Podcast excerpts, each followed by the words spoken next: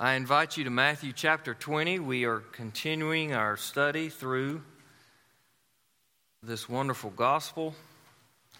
We'll be looking at verses 20 through 28. And when you find Matthew 20, go ahead and place a mark at uh, Philippians chapter 2. We'll look at Philippians chapter 2 at the end of the message today.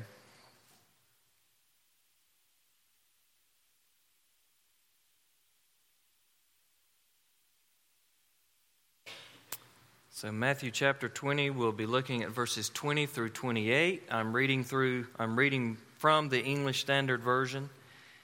And if you do not have a Bible, we have Bibles in our vestibule and also in our overflow. We would love for you to pick up a Bible today as our gift to you.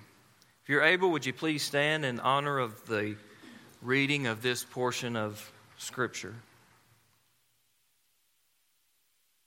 Then the mother of the sons of Zebedee came up to him with her sons, and kneeling before him, she asked him for something. And he said to her, What do you want? She said to him, Say that these two sons of mine are to sit, one at your right hand and one at your left, in your kingdom. Jesus answered, You do not know what you are asking. Are you able to drink the cup that I am to drink? They said to him, We are able. He said to them, You will drink my cup, but to sit at my right hand and at my left is not mine to grant, but it is for those for whom it has been prepared by my Father. When the ten heard it, they were indignant at the two brothers. But Jesus called them to him and said, You know that the rulers of the Gentiles lord it over them and their great ones exercise authority over them. It shall not be so among you. But whoever would be great among you must be your servant, and whoever would be first among you must be your slave, even as the Son of Man came not to be served, but to serve, and to give his life as a ransom for many. Thank you. A last is first test. Let's go to the Lord in prayer and ask for his help today.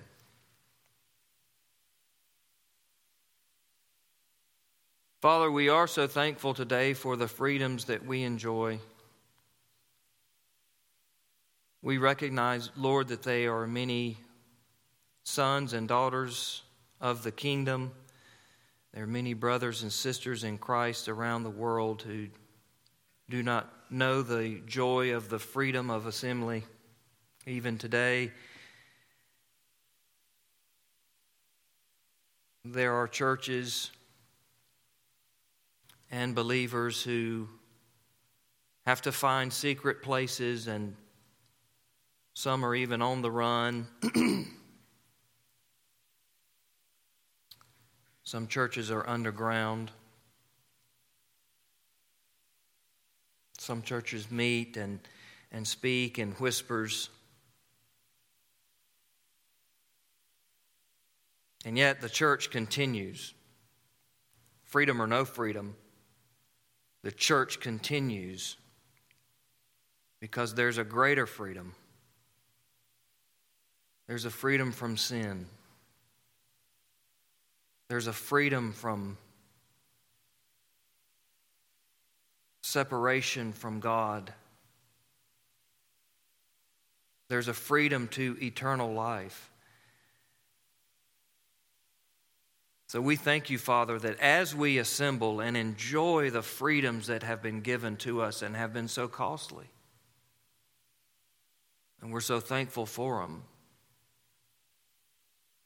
We're thankful, Father, that the purpose for why we have assembled runs so much deeper. Runs so much deeper.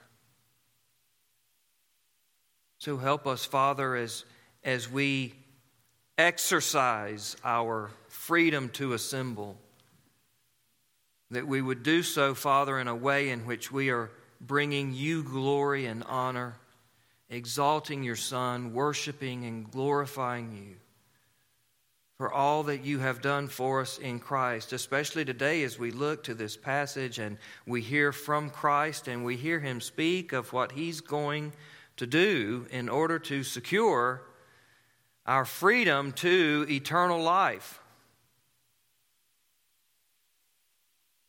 What a wonderful, wonderful passage for us to be looking and examining today on Memorial Day weekend. So help us today, Father. Give us eyes to see and ears to hear. Bless the communication and the reception. May your word go forward and not return void. Do something great among your people today. Do something great among those who are not of your people today.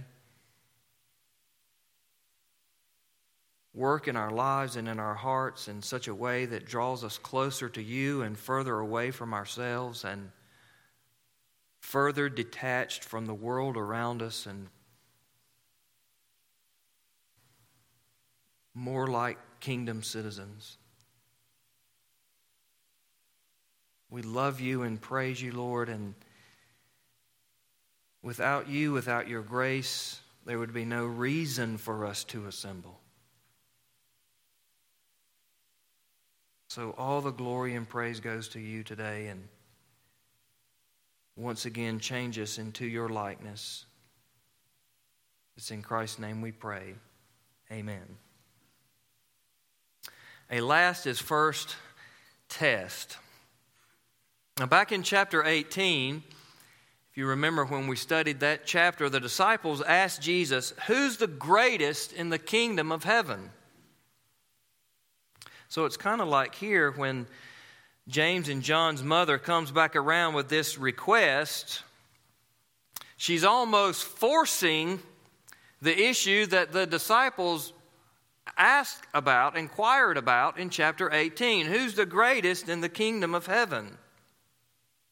And in response to their question, remember, Jesus calls a child to himself, and, and he sets that child in the middle of the disciples. And he answers that, their question by saying, Well, whoever humbles himself like this child is the greatest in the kingdom of heaven.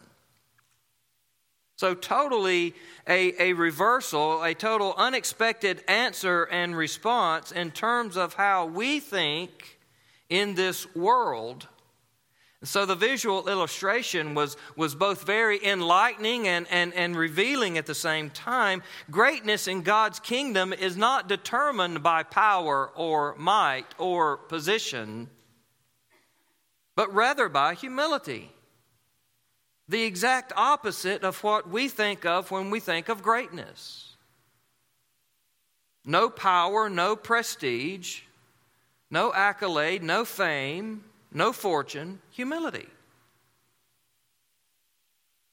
God's kingdom economy is, is an absolute reversal of the order of the world, an absolute reversal of the order in which we think of things. Greatness is, is rather demonstrated by a rare humility that, that seeks to serve others rather than to be served by others. When we think of greatness, we think of people all around us, you know, cheering us or serving us or applauding us. That would be greatness. But Jesus is saying, no, actually, the greatness is, are the ones who are doing the applauding, the ones who are doing the serving, the ones who are doing the cheering, the ones who are doing the encouraging. True faith is, is portrayed in a humble, childlike faith that simply takes God at His word.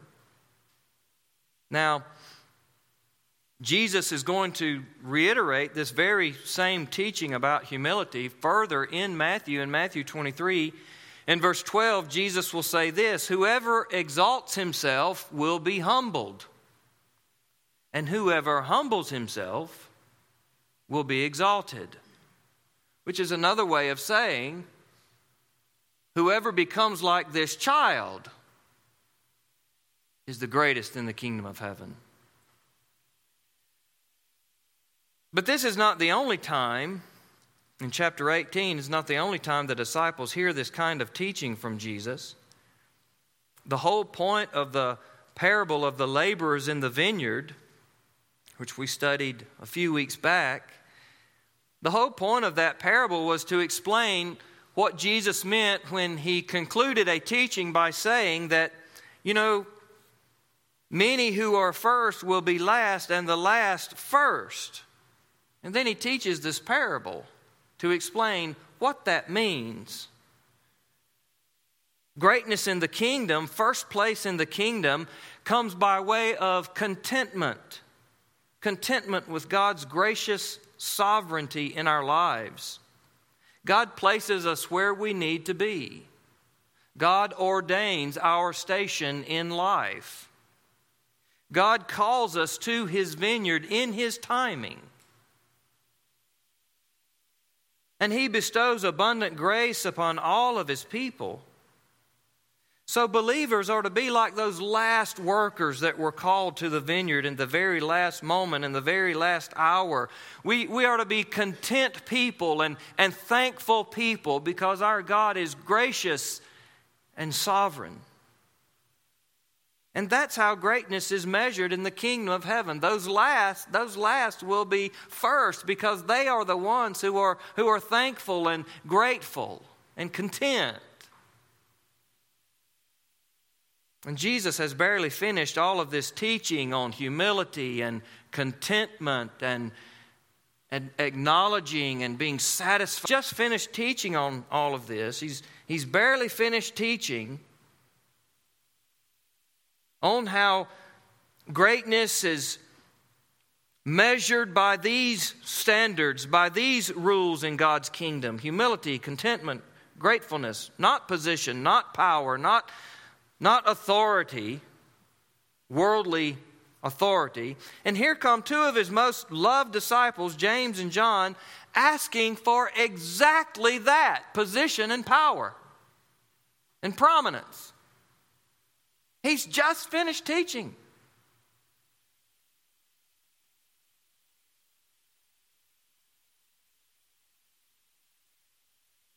Either they, they just don't get it or they are quick to forget. And we are just like them, aren't we? Let's, let's just go ahead and admit it. We're just like them. Either we just don't get it, or just don't want it, or we're just horribly forgetful. Just like James and John here.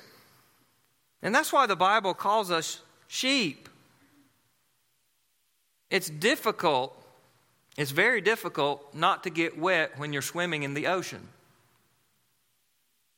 And it's difficult not to adhere to the world's way of thinking and living and running your life and making decisions and basing your entire worldview on, on the things of the world. It's difficult not to do that when you're living in the world each and every day.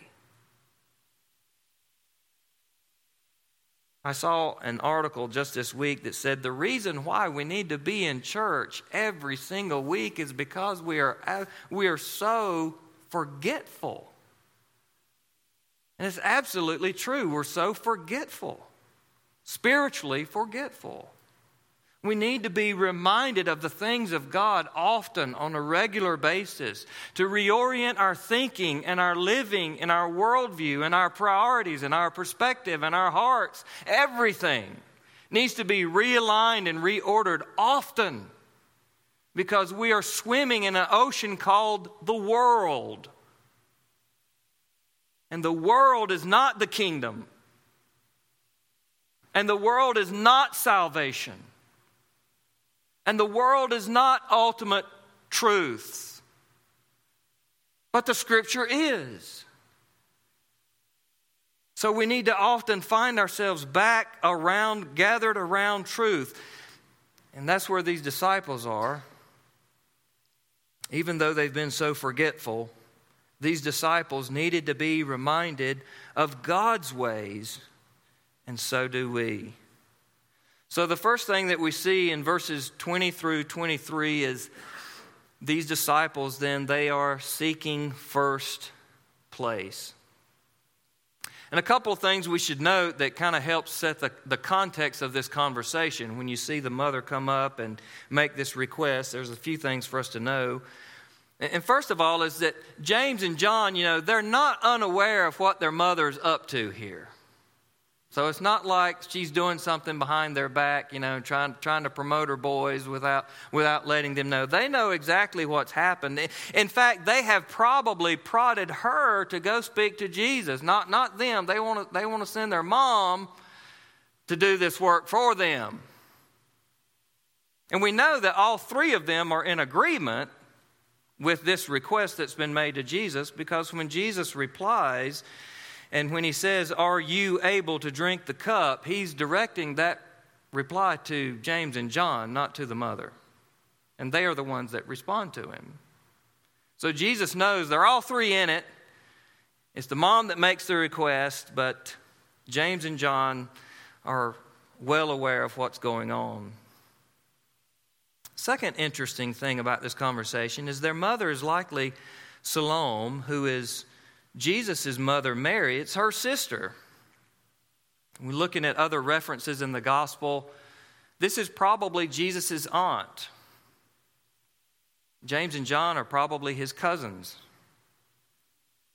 So it could possibly be, in fact, it's hard to not see it this way, that James and John are applying a little family pressure in this request sending your mom's sister to make this request of your own family.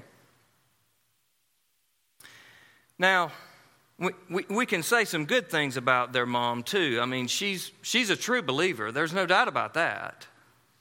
I mean, when you look at the request that she's making, it indicates how much faith she does have in Christ and in who he is. Now, Jesus has just recently taught, if you remember at the end of chapter 19, Jesus in verse 28, he's, he's just told the disciples that he's going to return and he's going to sit on his glorious throne. So he's announcing to them that he's the king of God's kingdom. He's going to return. He's going to sit on the throne. He's the king. This is his kingdom. And when he does that, they are going to also sit on 12 thrones with him. So, in fact, this mother absolutely believes Jesus. She believes who he is, she believes what he's going to do.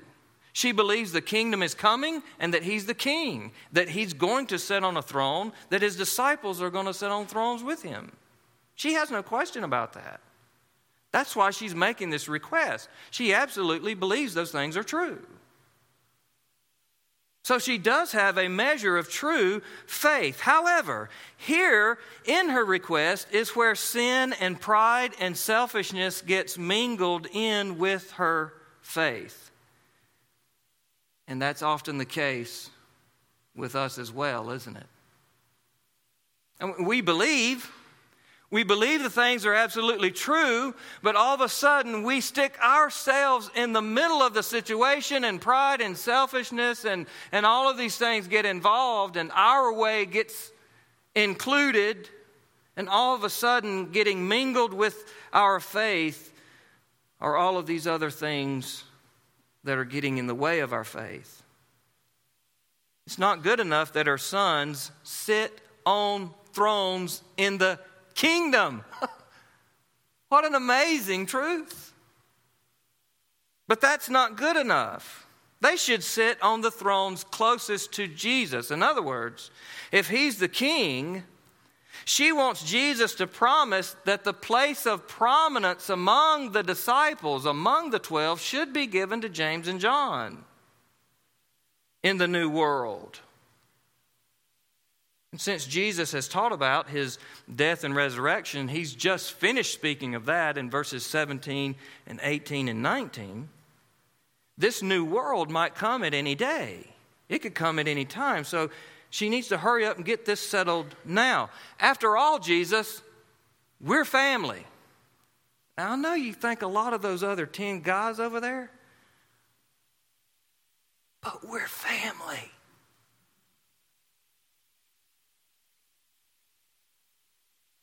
They are your cousins. I am your loving aunt. I bounced you on my knee as you grew up. These two boys of mine are among the inner circles of the disciples anyway. Surely they, of all the disciples, deserve the first seats. The first seats. They've, they've, I guess they've just totally forgotten the parable, right?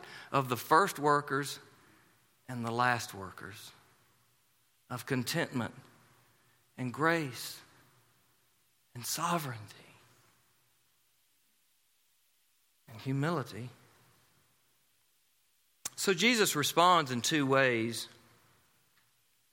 And the first thing he does is he, he adds to the teaching on greatness. We, we've already learned that greatness in the kingdom is measured by humility. But it not only involves humility, but humility in the kingdom often entails great suffering. Those who serve often suffer. Those who humble themselves often do so at a, at a cost. The path to exaltation in the kingdom is a path of suffering. And that's why Jesus says in his response, Are you able to drink the cup that I am to drink? Jesus is speaking figuratively here of his coming suffering upon which he is just taught about in verse 19 and in verse 19 of chapter 20 jesus says i'm you know i'm going to jerusalem. I'm going the, the chief priests are going to condemn me to death. They're going to hand me over to the gentiles. And here he says i'm going to be mocked. I'm going to be flogged. I'm going to be crucified. That's his cup. I'm going to suffer. So he asked them are you able to drink the cup that i am able to drink because you see, what prompted the question was what Jesus said over in Matthew 19 28. In the new world, I will come and sit on my glorious throne, and you 12 will sit on thrones with me. But before Matthew 19 28 occurs, Matthew 20 19 will occur. Before Jesus returns in the new world on his glorious throne, he will take up a cross. He will be flogged. He will be crucified.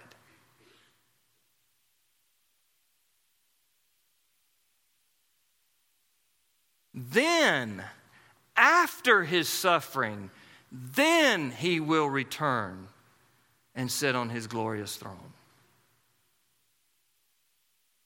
Are you able to drink that kind of cup? In other words, if you, if you desire that kind of exaltation, if you desire to sit at my right hand and, and, and, at my left hand, are you aware of the suffering, of the path of suffering that I'm going to follow in order to arrive at that throne? Are you able to walk that path as well? James and John bless their hearts, right? And, and bless their faith here. They say, We are able. I don't, I don't think they are unaware of what he's speaking about. I think they, they know what the language drink the cup means. And, and they are saying, we, we, are, we are willing to suffer. I don't think they know to the degree that Jesus is talking about for himself, but they at least affirm their willingness to suffer for the sake of the kingdom and Jesus foretells here that they will indeed drink a similar cup. That actually James and John do have a cup to drink. They do have a path of suffering on their way to exaltation and glory. Acts chapter 12, verse 2 reports the martyrdom of James. He's beheaded by Herod.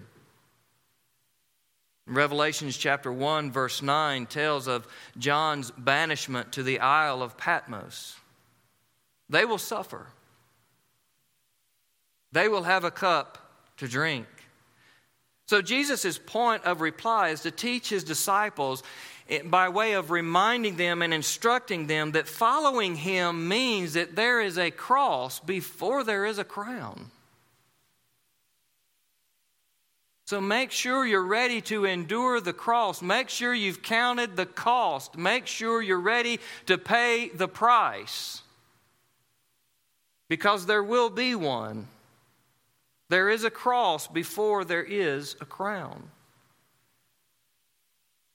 And the second point of Jesus' reply is to remind them of the, of the lesson of the, the parable of the workers.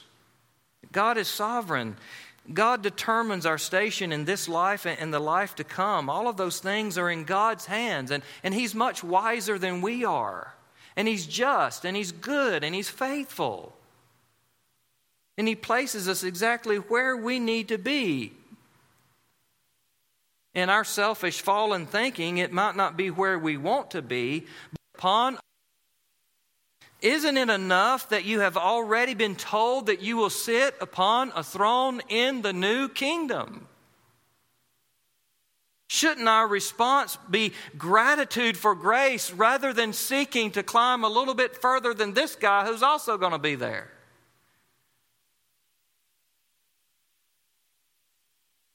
You see, when Jesus teaches a lesson like the last will be first, he's not just making He's not just making up a story to kind of give us a, a, a nice spiritual feeling, a nice spiritual motivational thought for the day. He's teaching the reality of the kingdom. This is actually how it's going to be.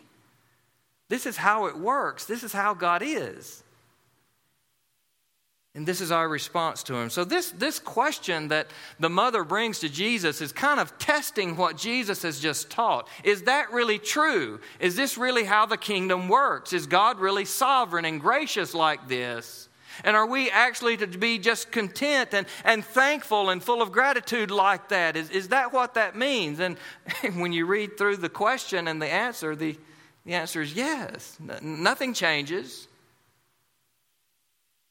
Nothing changes because my aunt has secretly requested now that my two cousins sit on thrones. Nothing changes about the kingdom over that.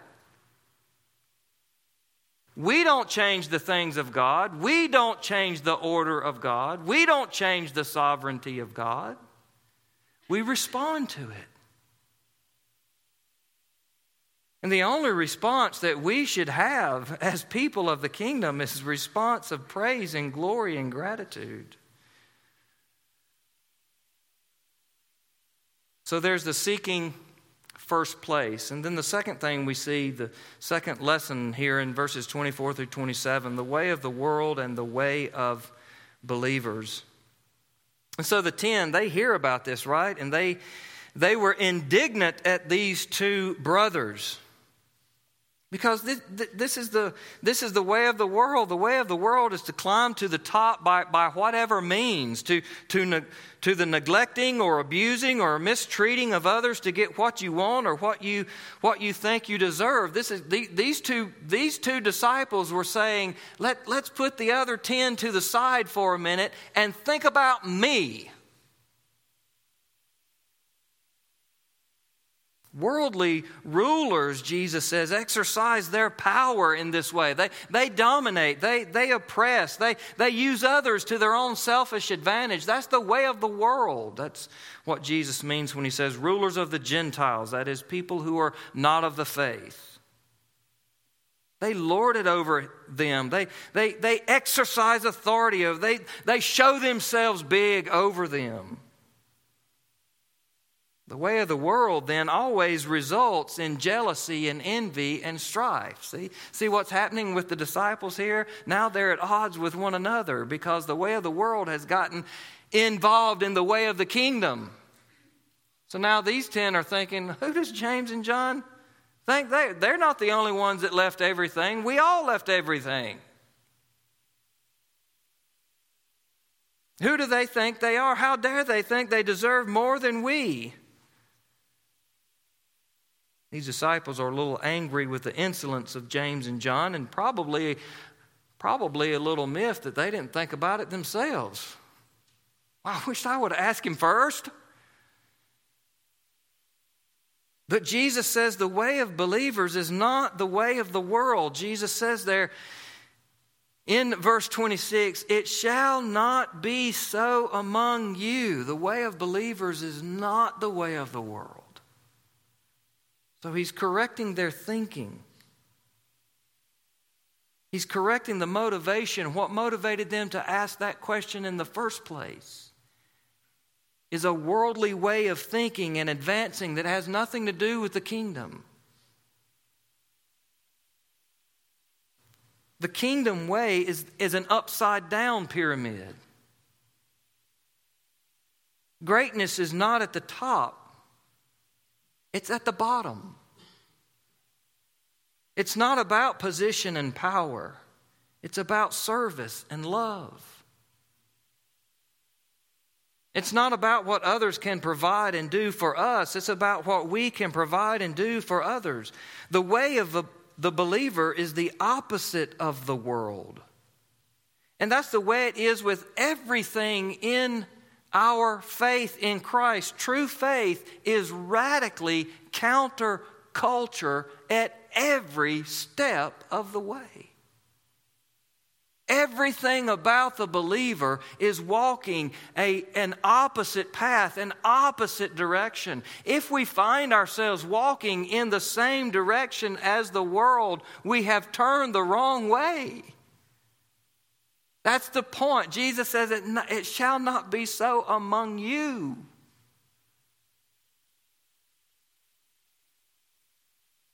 The way of faith looks totally different. It treats others totally different. It's not about what we can get, but rather what we can give. And you see how Jesus illustrates this. Whoever would be great among you must be your servant. So he goes from the greatest, the, in our minds, the, the greatest of all positions to the lowest of all positions. And in the kingdom, that actually flips.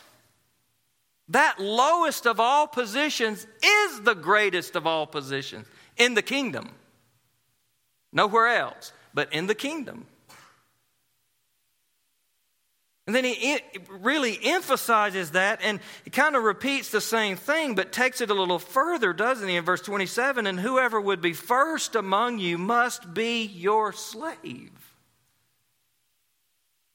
So we go from the very top in our minds, the first must be your slave. That's, that's the very bottom position that you can possibly, the very state of humanity that you can possibly imagine.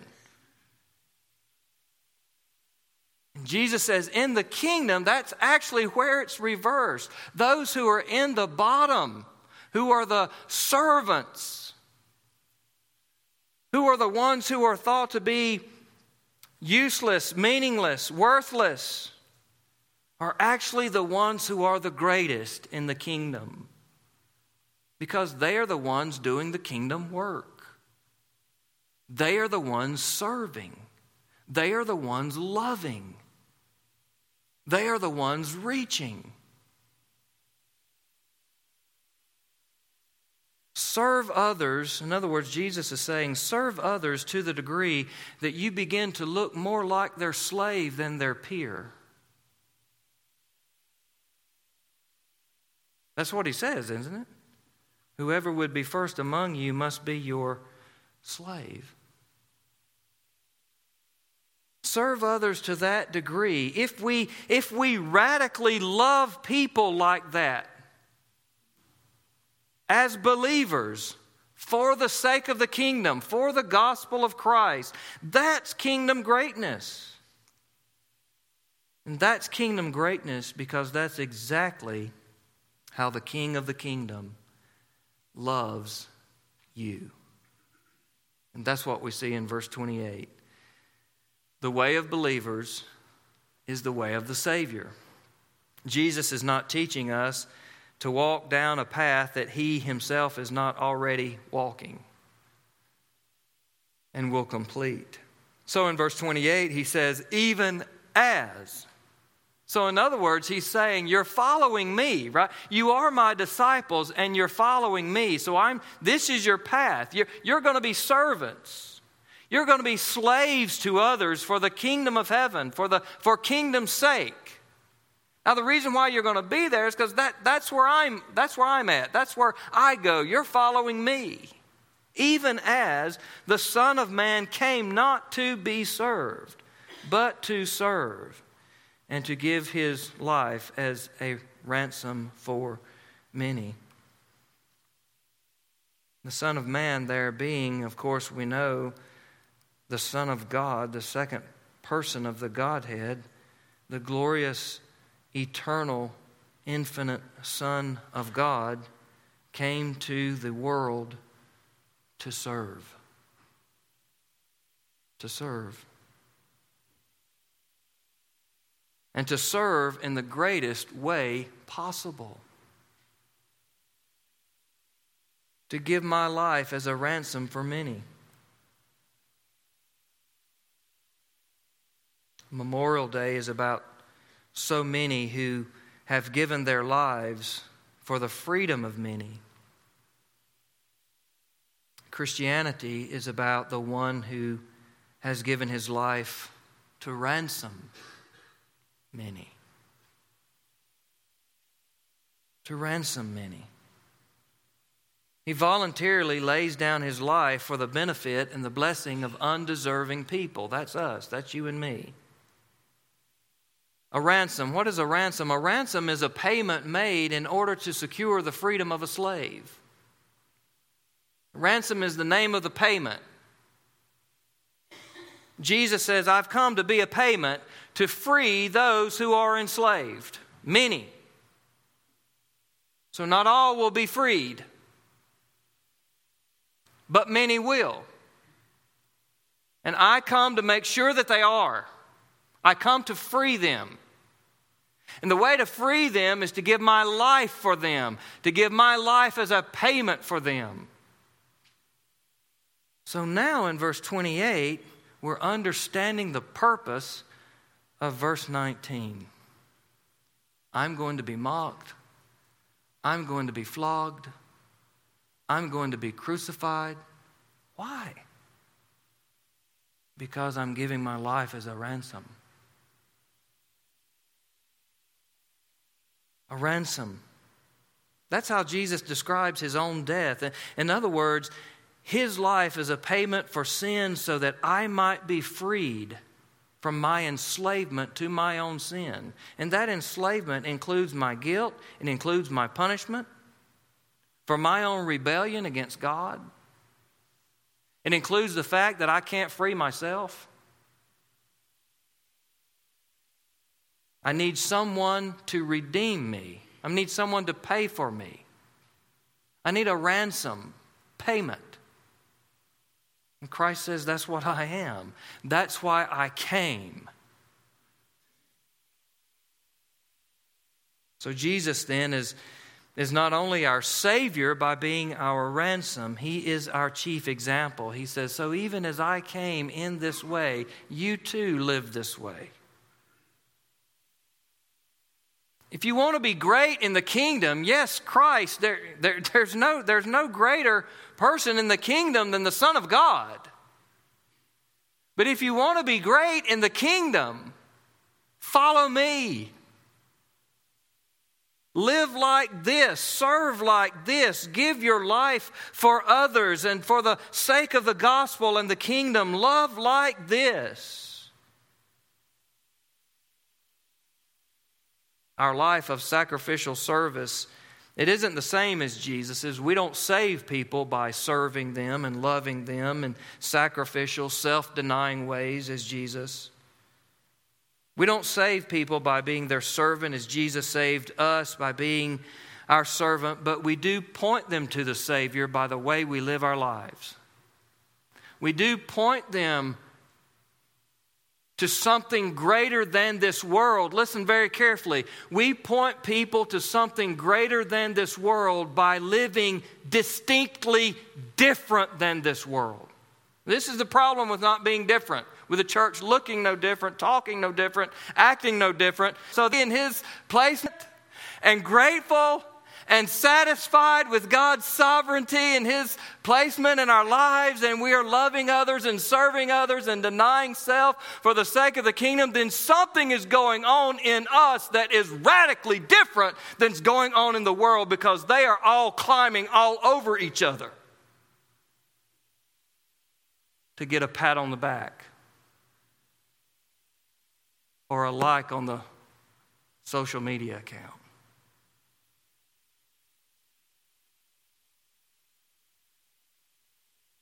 Jesus says, if you love like this, no, we won't save anybody, but we will definitely point them to the only salvation and the only hope they have. By living this kind of radical, self denying, sacrificial, counterculture, servant love. What could possibly be greater as citizens of the kingdom than bringing others into it? Think of all those, all, all of your relationships, all of your friendships, all of your acquaintances. Think about your status with them. What could possibly be greater than seeing them come into the kingdom? And how are we living to compel them to do so?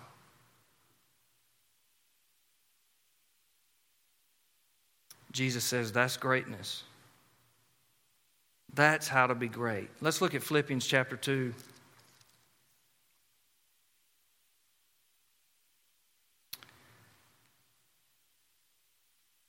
And we'll see Paul give us this great Christology of what Jesus has just taught.